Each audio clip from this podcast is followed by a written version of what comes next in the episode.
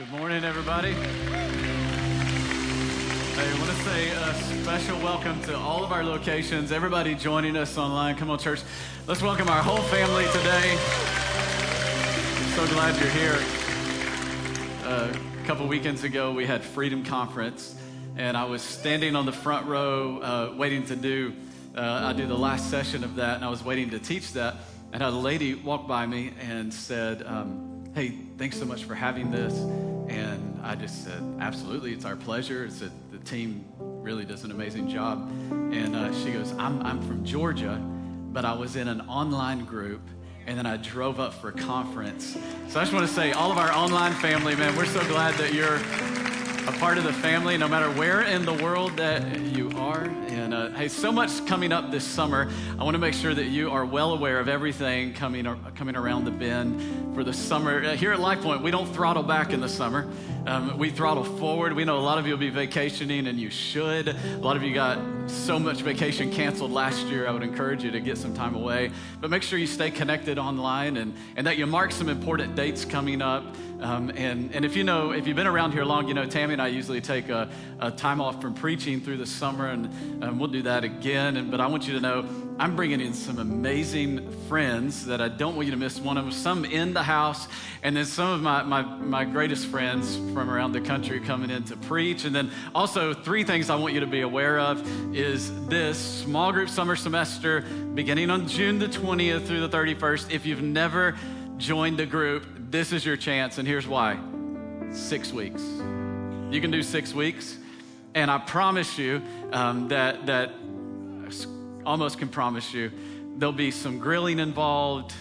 Um, some hanging out involved, some serving the community together involved. If your small group leader doesn't cook out for you, find a new group and on June, I'm kidding, but June 26 weeks, summer, summer small group semester, you want to be a part of that. You'll be seeing opportunities come up to lead a group, I've been talked about today, and you'll see opportunities to join a group. Um, of course, online you can do that. Number two is serve weekend. Come on, somebody. I love serve weekend, 9 through the 11th. And let, let me encourage you with this if you have never served, you don't have to be a part of the whole weekend, be a part of some of it. There'll, there'll be opportunities to serve our community, and there'll be opportunities to, to partner with global partners and, and all kinds of opportunities to serve. And you're like, man, I can't give Friday through Sunday. Well, just give something, give part of your day. I, I met someone this week. Um, my oldest graduated eighth grade this week, and I have a high schooler. What am I going to do? And, uh, and a lady came up to me and just said, Hey, I wanted to introduce myself. And she goes, I just hear so many great things about LifePoint in the community. And I was just thanking her for kind words and all that. And I walked away and I thought, people don't say great things about our church because we have good Sunday services. It's because we get outside the walls of our church and go make a difference in the life of somebody else. So if you've never done it or if you have every time, get about my prayer really is that 100% participation that we all find something to do. There's something everybody can do. You can even make up your own serve project. If you see a need go meet the need. It's as simple as that. You don't have to have a lot of resources a lot of energy a lot of skill. Just see somebody's need and go meet the need. And then of course we're going to wrap up the summer with movement weekend. Come on. It's going to be a powerful weekend. Have an amazing lineup of communicators your students are going to have a whole lot of fun. More importantly, they're going to meet Jesus in a powerful way, encounter the presence of God. If you haven't registered, go ahead and register. No matter where you're watching from, we'd love to have you come in. We come in from out of town, we'll, we'll help you find a hotel. Um, so, team, help them find a hotel. I just told them we would. Movement weekend, register. Um, don't miss that. Parents, let me tell you, if you're like, well, I'll find out if my kid wants to come I had a drug problem when I was a kid. They drugged me Sunday morning to church, Sunday night to church, Wednesday night, and I'm better because of it. And uh, I, we, had a, we had a student come to movement night, and um, his family member was like, I only let you go to the party if you go to movement night on Wednesday night. He walked in an atheist. He walked out loving Jesus, serving. Come on, God is moving in a powerful way. So make sure that you get registered for that. So, so much happening this summer. I want you to know everything going on life of the church and be a part of it. Let's pray. Father, we love you. Our hearts and minds are open. We want to hear from you today. And may we never be the same because of it in Jesus' name. Everybody said a big amen. Amen. Hey, we're in the final week of this series called Help Center. And the last two weeks have really been one message broken up into two parts. And I've actually been teaching you content from my pastor's new book coming out this week called Out of the Cave. It's about steps towards walking out of depression and anxiety. I would encourage you to get it. It's um, everywhere you can buy books. Um, it's, it's, I think it's a powerful resource. I honestly believe it's a divine moment that it would be released now, seeing how that um, help that calls to the uh, mental health lines were up hundreds of percentages. Antidepressant use was up 300% last year. Suicides were up. And all of us, no matter where you are, you, you deal with heaviness. Like, like you've all, we've all had moments where it's just like, I just feel heavy. You, you may not call it anxiety or depression, we've all had just moments of heaviness. How many of you know there comes moments in life where so much is piled on you, it's more than you can carry? No matter how resilient you are, and I'm all about building resilience, but there just come moments where it's just like, it's just heavy. And so last week we looked at six ways to get out of the cave. Elijah the prophet finds himself in a cave. Six ways, no, six ways we find ourselves in the cave. I'm sorry. This week I'm gonna give you five ways to get out of the cave. And, and I kind of want it to be like this.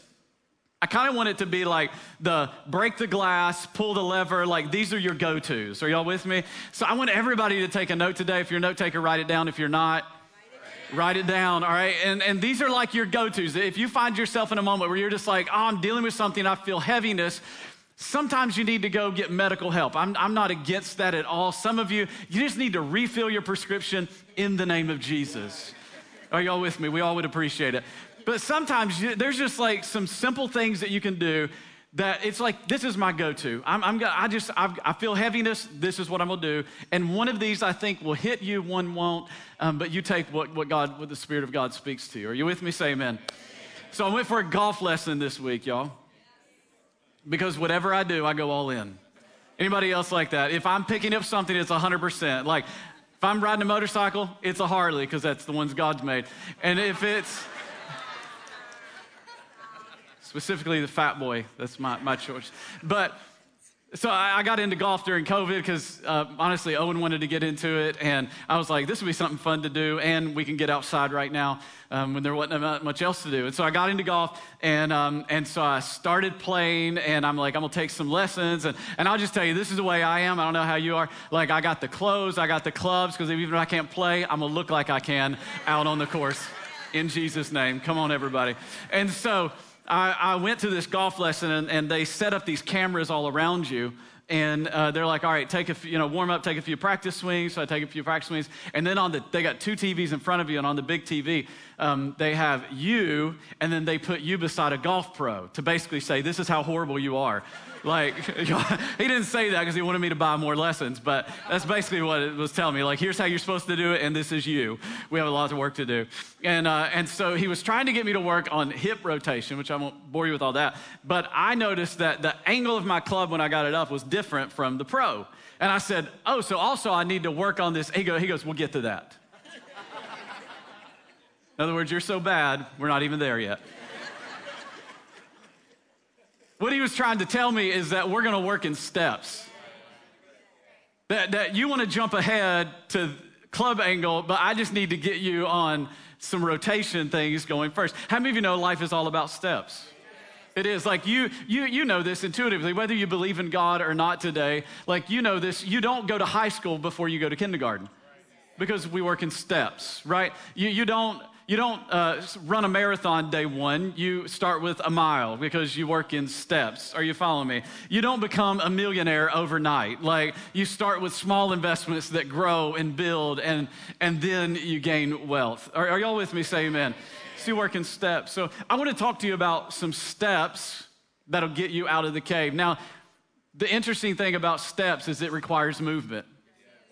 And so I can give you all of the tools and resources and teaching that you would possibly need, but if you never apply it, if you never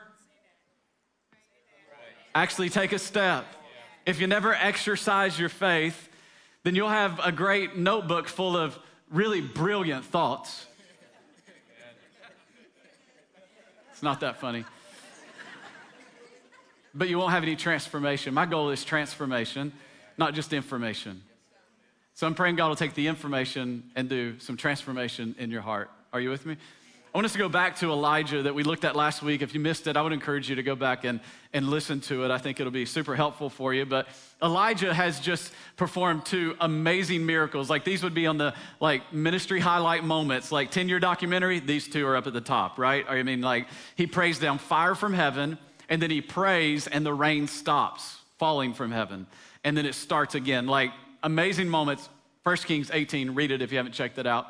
And then 1 Kings 19, what happens in verse 1 is that Elijah gets the equivalent of a Facebook post from Jezebel, the queen, who says, I pray that gods will deal with me severely if you're not dead by this time tomorrow. And so from that, Elijah says, I want to die, and he runs and hides. So he went from mighty man of God, like praying down fire from heaven. Someone made a negative comment on his Instagram post about the fire from heaven.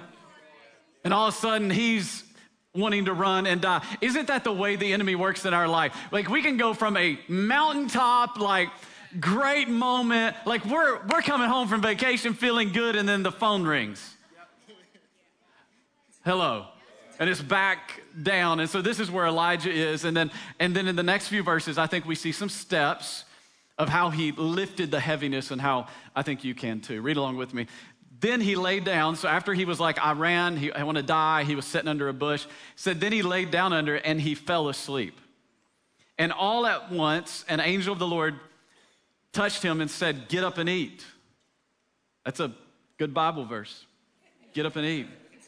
He looked around, and there by his head was some baked um, bread baked over hot coals and a jar of water. And he ate and he drank, and then he went back to sleep.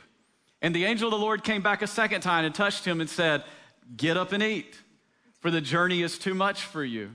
So he got up and ate and he drank, and strengthened by that food, and I don't think it's wrong to add, and by the sleep, he traveled 40 days and 40 nights until he reached Horeb. This is the Mount Sinai. This is where the presence of God met Moses, the mountain of God. If you're writing these down, I think you should. Number one step you got to take is step into recovery.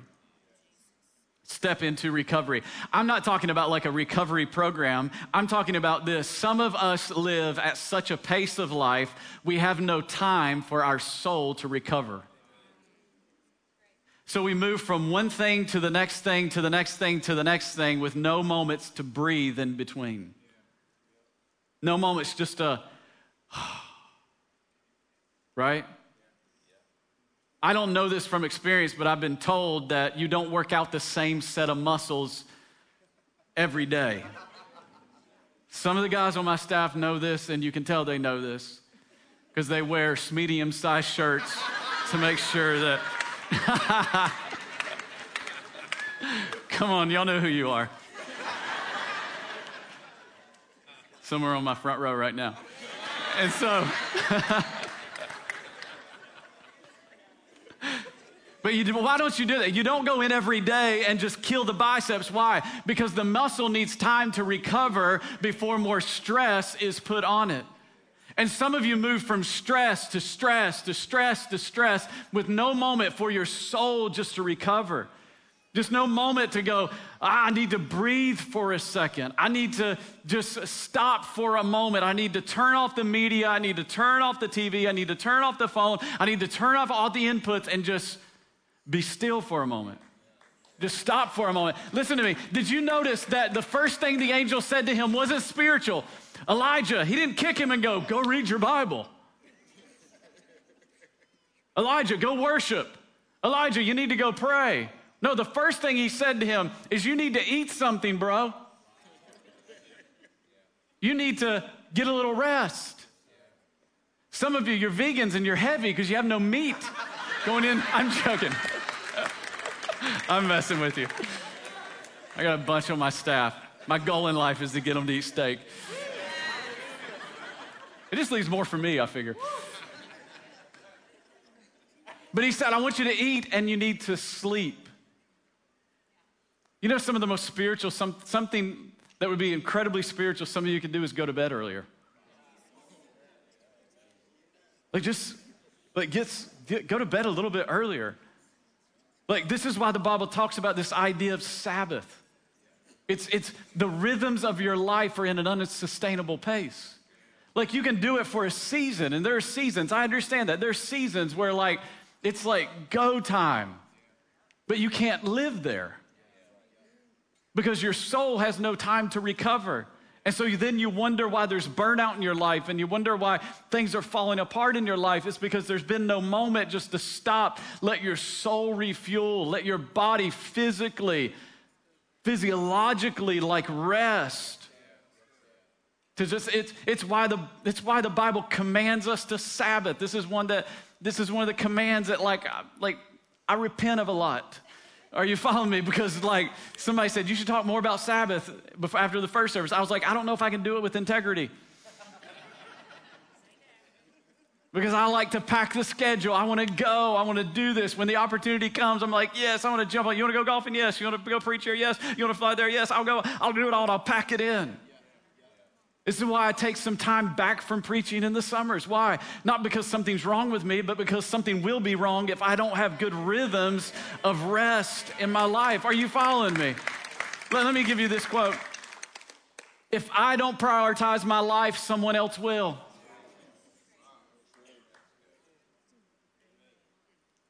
How many of you let your email prioritize your day? You get it, check it, and now your email has told you your schedule. No, you own your day. Are you following me? Like your email will, your kid's schedule will prioritize your life. I'm all about letting your kids be involved, but when it's running your life, hello, somebody. What's prioritizing your life? What's running your schedule? Are you in a rhythm that is sustainable. Some of the heaviness that you feel in your life is simply because you're tired. You're just tired. And some of you, you're, you're in seasons of life. I get it. I've got everything from 14 year old to diapers. Two of them want my emotional energy, two of them want my physical energy. I'm drained at both ends of the spectrum. But I still have to carve out forcefully and prioritize time. Are you following me? You go, I got to breathe. I got to prioritize time and go, Are we okay? Babe, we good? Are you following me? I can make more of them. I can't make another one of her.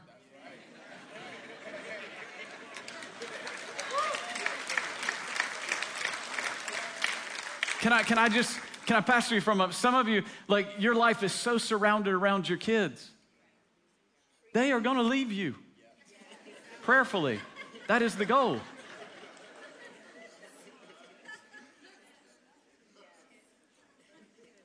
So are you owning are you owning your schedule? I love this verse in Psalms. Teach us to number our days and recognize how few they are. Help us to spend them as we should. If if you considered the minutes of your day like currency, would you still spend it the way you spend it? Or would you save more of it? Or would you be bankrupt? This isn't spend it like, what should, how should I get? No, this is like, I need to think of it like the currency. You can get more money, you can't make more time. And we live at such a pace that some of the heaviness and anxiety we feel is simply because we haven't learned to say, no, thank you. You wanna go? No. What if they leave me out? I'll have peace in my soul. What if I miss out on something? I'll have peace in my soul. Are you following me? Let's keep going and see what happened to Elijah. Said, Then he went into a cave and he spent the night. And the word of the Lord came to him. What are you doing here, Elijah? Like, why, why are you in the cave, Elijah? And he replied, I've been very zealous for the Lord God Almighty. The Israelites have rejected your covenants torn down your altars, and put your prophets to death with the sword. I'm the only one who left, and now they are trying to kill me too. It's like, I'm, isn't it amazing how the enemy can still get you thinking, I'm the only one dealing with this?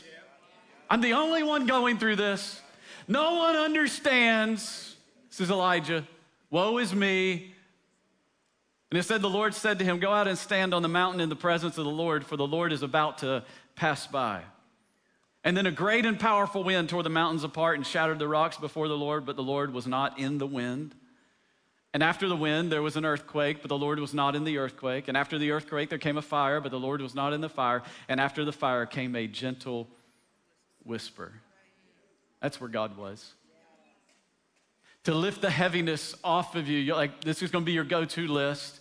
Number one, we're going to we're going to check our rhythms. We're going to have time for recovery. We're going to let the muscles rebuild so that we can pick up a greater thing in the future. But number two, we're going to step into a God encounter. We're going to step into a God encounter. Here's the thought we often look for the dynamic, but God is in the intimate. Do you have God encounters outside of moments like these in a service? Because if you're going to lift the heaviness off of you, you better learn how to. What I'm talking about is worship. Worship isn't a personality type. Worship isn't someone from who's musical or artistic. Worship is my heart's affection and my mind's attention getting focused on my Creator. And in that moment, it will lift, it'll lift the heaviness. I'm just telling you.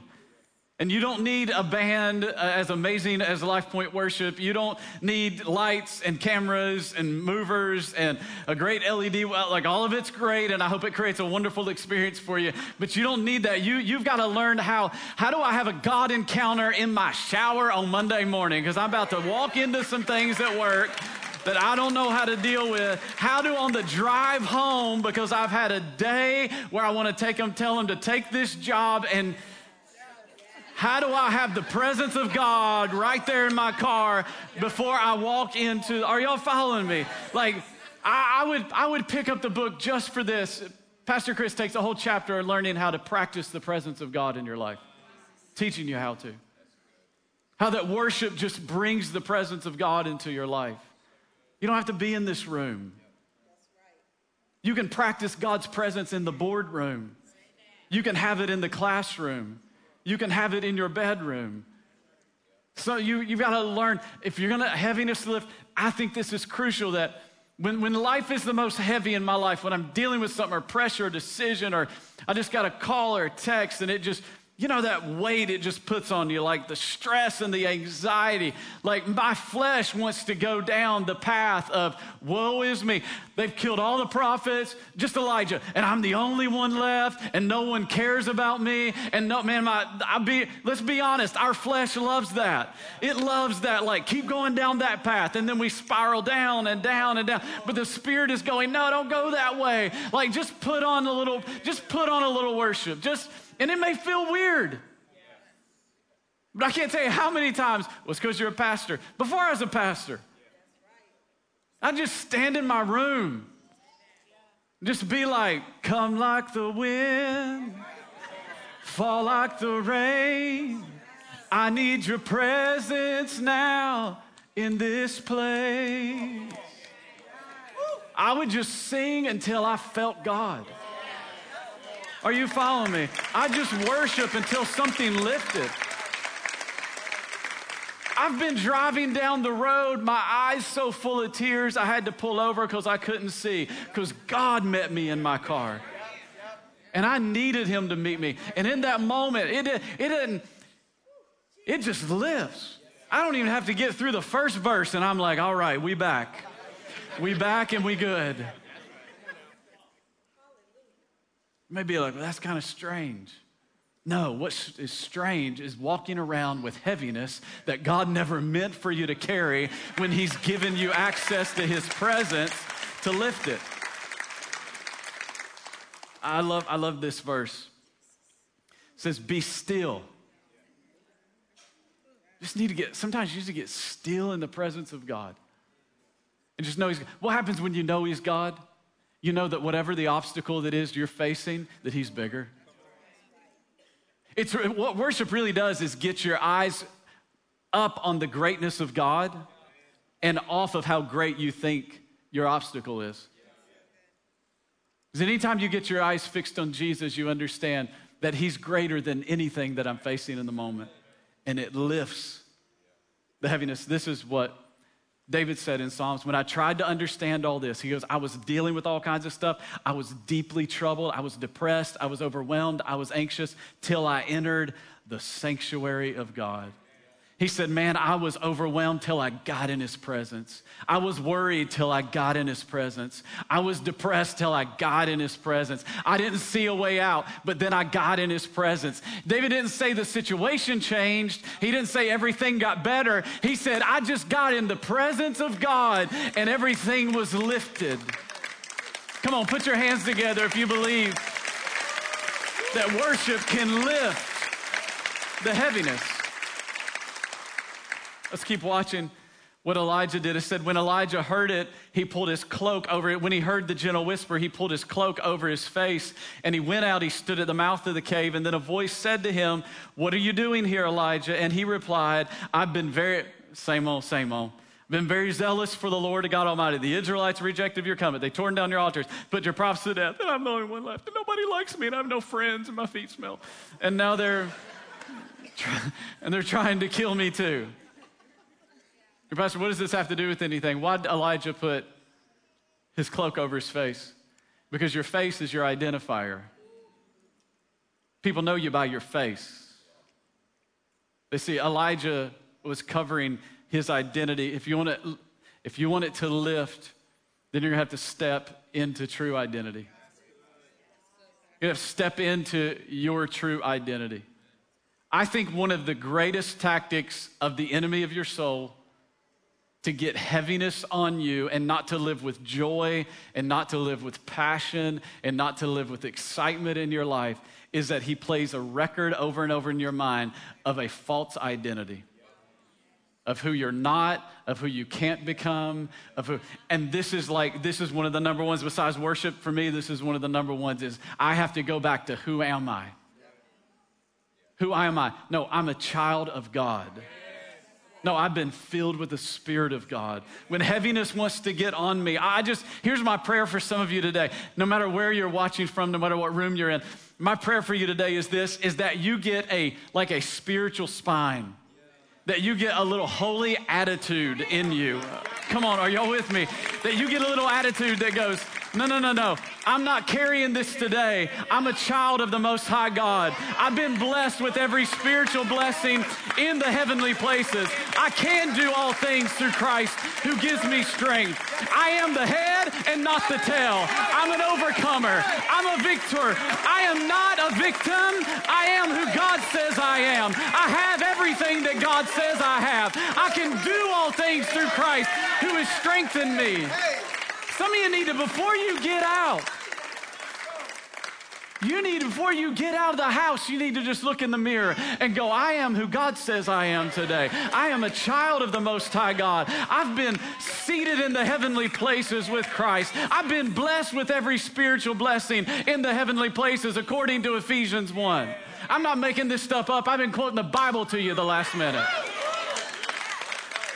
This isn't self talk. This isn't self help. This is scripture that has the power to cut into the bone and the marrow. It has the power to cut through heaviness and give you a garment of praise. No matter what is going on around you, you can be lifted on the inside of you. Man, if more Christians would walk around in the true identity of who God says they are, we wouldn't have the branding problem we have. No, no wonder. No wonder there are people that are like, I don't want to be a part, I don't want to go to church. I've tried that. We got a branding problem, y'all. Like, why would I want to be a part of something where they seem to have no joy? I'm a Christian. It's awesome. I'll go to heaven one day, but it's hell now. No, my Bible says, Thy kingdom come, thy will be done on earth as it is in heaven. We have the Spirit of God, which means we should have joy and peace and patience and kindness and goodness and gentleness and self control. We should be the most joyful people on the planet. If we were walking in our identity, you can live in misery if you want, but you're living below your inheritance. I plan to take everything God's got for me. I plan to live full of everything God's got for me. I'm going to walk around in my identity. I am a child of the King. My parents used to tell me every day before I went to school, Whose kid are you? And I had to say, I'm a King's kid. They wanted to remind me I belong to the King of Kings and to the Lord of Lords. And if God is my daddy, then I have the power to tread on serpents, to cast out demons, to walk in the power of the Holy Spirit. Why are you walking around so weak? Why are you walking around so pitiful? Why are you walking around like you ain't got nothing? You got everything heaven has. You want heaviness lifted off you? Just march around your bedroom going, I'm a child of God. I'm full of the Spirit of God. I've been blessed with every blessing in the heavenly places. I am who He says I am. I don't care what the boss says. I don't care what my teacher said. I don't care what anybody else said. I'm who God says I am. You'll walk up into work and they'll be like, What happened to you? Tell them I remembered who I am. You'll walk up into your homeroom at school, they'll be like, What happened to you? Just, I just remembered who I was. You think you're somebody? No, but I serve somebody who has called me to be somebody in the earth. How do you get heaviness off of you? You remember your true identity. You remember your true identity. I love this quote by Eleanor Roosevelt No one can make you feel inferior without your consent. So stop giving the devil the consent in your life to call you something that you're not. You are not your mistakes. You are not the issues of your life. That is not your identity. You may have some struggle, but the sign that you have a struggle is the sign that you're moving forward. If you're not struggling, you have stopped moving forward. The absence of the, the presence of the battle does not mean the absence of God, it means the presence of victories on the way, on the other side of the battle. Remember who God said that you are. So let's keep going with Elijah. He said, The Lord said to him, Go back the way you came and go to the desert of Damascus. So go back the way you came. If you remember from last week, the way that he came was through Beersheba. So go back to the Beersheba and then go to the desert of Damascus. And when you get there, anoint Hazael king over Aram and, and anoint a bunch of these other people.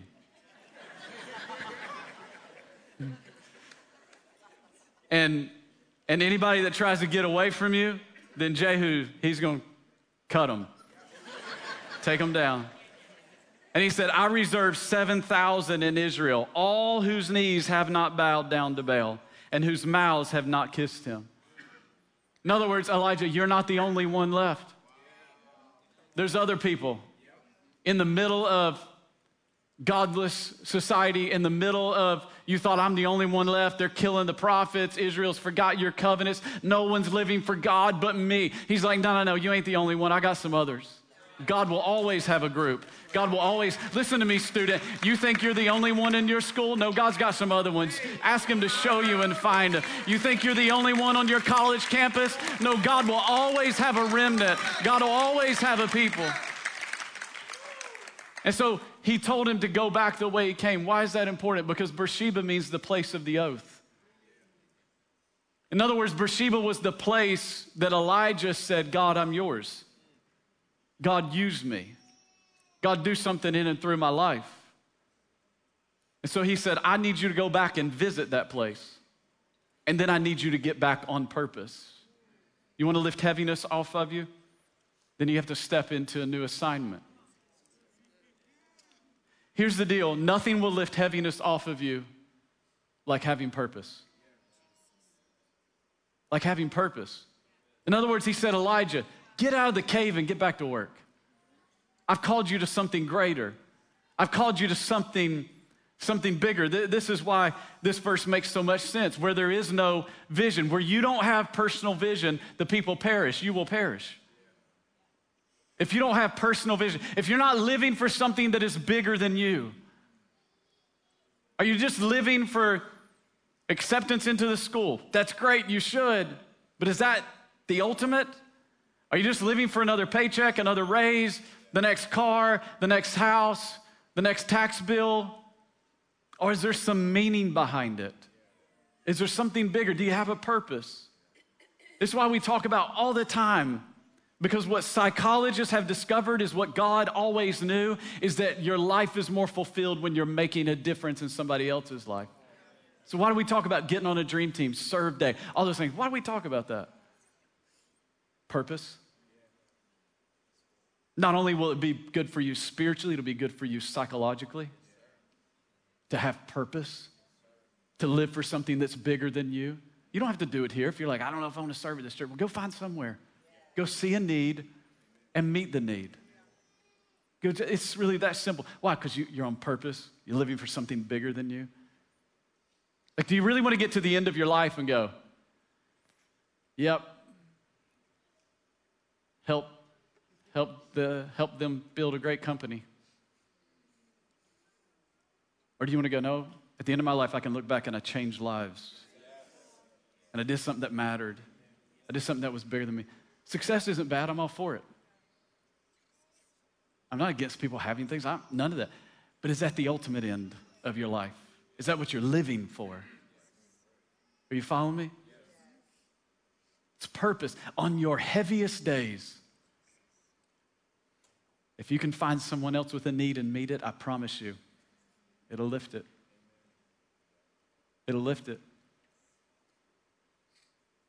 On my heaviest days, I just need to run into somebody at the grocery store that goes, Can I tell you my story about how God has used this church to change their life?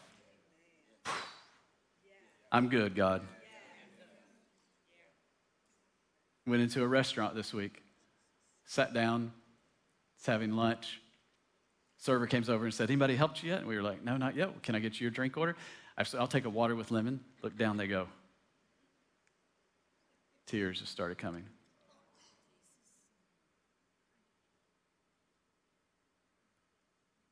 because the church had ministered and made a big impact. And she wanted to tell me about her work schedule and how every Tuesday night she's on demand faithfully.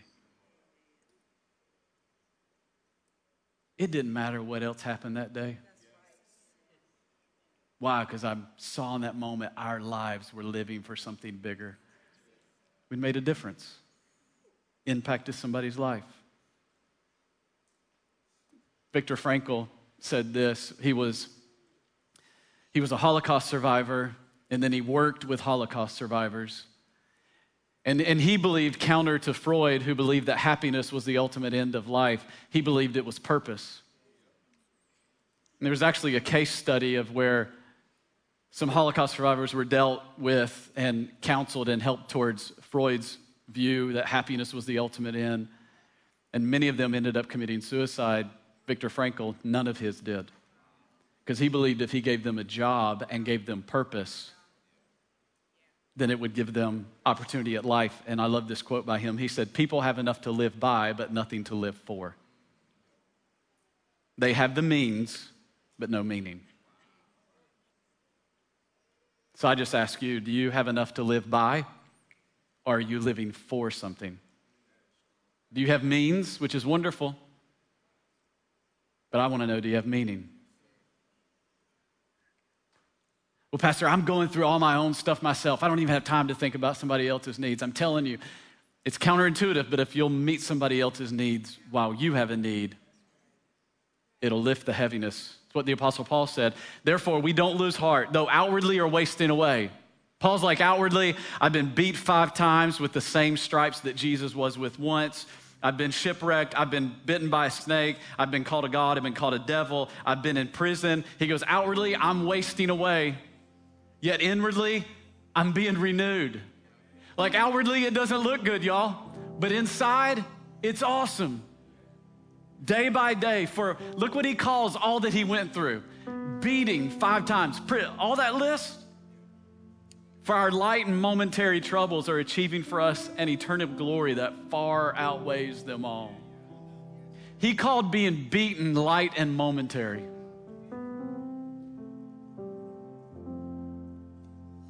And then he goes on to say, So we fix our eyes not on what is seen, but on what is unseen. Since what is seen is ter- temporary, but what is unseen is eternal. You know what he was saying?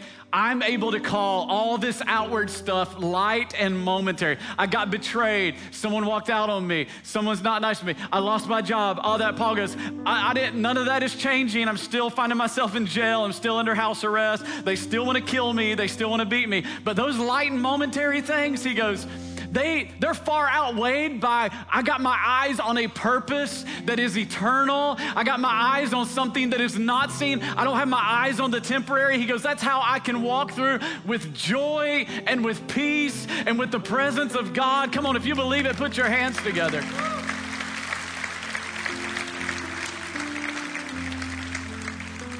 Now, let me give you one more. Elijah went out from there, got out of the cave, and he saw Elisha. He was out plowing a field, and he went up to him and he threw his cloak around him. And you're like, well, that's kind of weird. Like, who throws their jacket? What he was saying to him is he was saying, it was, it was a representation of, I want you to come follow me, to come be a prophet apprentice. And so, what Elijah found out, because if you read back earlier in chapter 19, it says when he got the message on Instagram that Jezebel wanted him dead and he wanted to die and ran and was in the cave, it says he went to Beersheba and he left his servant there and he went on in the journey. Elijah learned the valuable lesson that you have to step into relational strength, that you can't do it alone. You can't do it by yourself. You need some people with you. You need someone that'll lock arms with you. And some of you are like, I don't need anybody. How's that working for you? You know, one of the saddest things I ever see in my life as a pastor, there's a lot of sad things, but it's to do a funeral where there's next to no one there. Breaks my heart. Or for someone to call and they need a funeral done and they're like, well, just do the graveside because there's really nobody to come. And I just think, what was the story? Where were the relationships? I'm an island. I can do it myself. No, you can't. You need relational strength. Because there's moments when you'll be weak and those around you will be strong. And there'll be moments where you're strong and they need some weakness. You got to have some people in life that'll. Why do we want you in small groups all the time? Because you need relational strength. It helps lift the heaviness. You need someone that when you're down to call you and go, Now, let me remind you, you're a child of the Most High God. Let me remind you that you are the head and not the tail. Let me remind you that you are victorious, that you can do all things through Christ. You need some people that are around. You need some boys like Shadrach, Meshach, and that'll go, You going down? I ain't going down. You gonna bow? I ain't gonna bow. I ain't letting your marriage fail. I'm not letting your child walk away from God. I'm not letting you violate your purity. I'm not letting you walk away from Jesus. I'm not letting you walk away from the call of God on your life. Get back up, get to church, get in the house of God, get back to small group. I'm going to chase you down and hunt you down and find you because I love you and God's got more for you. Come on, if you know you need people, put your hands together right now. You need relational strength. You need it in your life. You need it. If 2020 didn't teach you anything, isolation is not healthy. You need people. And I would say you need the church. You need the strength of believers around you. I mean, it's in our name. We believe. We believe the best. We believe for more. We believe for God's goodness. What we do, we believe. You need some believers around you. Will you pray with me? With every head bowed, every eye closed. I want to pray for two groups of people today. If you're here and you'd say, Pastor, man, one of those five just hit me. Experiencing some heaviness, and I got some tools today, and one of those really hit me, and I, I need to I need to take that and apply it this week. If that's you, no one looking around, I wouldn't embarrass you for the world. At every location, even online, you let us know in the chat. You say, That's me. Would you just slip your hand up high? Say, That's me. I, I need to apply some of that this week. God bless you. So many hands. You can put them down. Father, in the name of Jesus, you know every hand. More importantly, you know every story and the name of every person. And I just pray right now, Spirit of the living God, Would you give every person the strength to take the step and to keep taking the steps out of the cave into the light? Would you replace right now the spirit of heaviness with a garment of praise?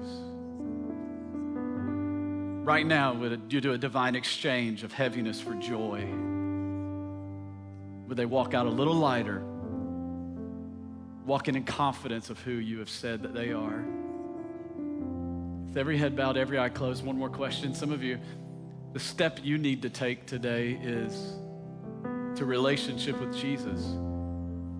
You've done religion, and I'm just telling you, it doesn't work.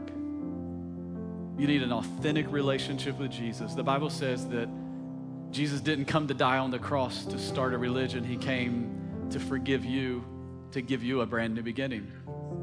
And He rose again three days later, proving that He was God. And He has the power to take away your sin, to cleanse you. And if today you need a brand new beginning, you need to step into a fresh start with God. I want to invite you to pray this simple prayer. There's nothing magical in it. We're going to pray it together as a church out loud. So no one's praying alone, but I want to know who I'm praying with. Again, no one's going to come to you, point you out. But if you say, Pastor, that's me, I need a fresh start today. On three, you just shoot your hand up. One, two, three. You shoot it up high. God bless you. God bless you. You can put it down. Church, let's pray this out loud for the benefit of those that are praying for the first time. Just say, Jesus, I need you. I ask you to forgive me of all my sin. I believe you died for me. I believe God raised you from the dead. Today, I make you my Lord and Savior. Thank you for a brand new beginning. In Jesus' name. Everybody said a big amen. Amen. Come on, let's celebrate those who made that decision.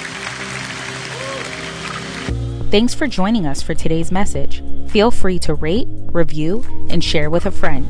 If you'd like to find out how you can get involved or partner with us financially, visit lifepoint.org or download the LifePoint app. Thank you for your generosity.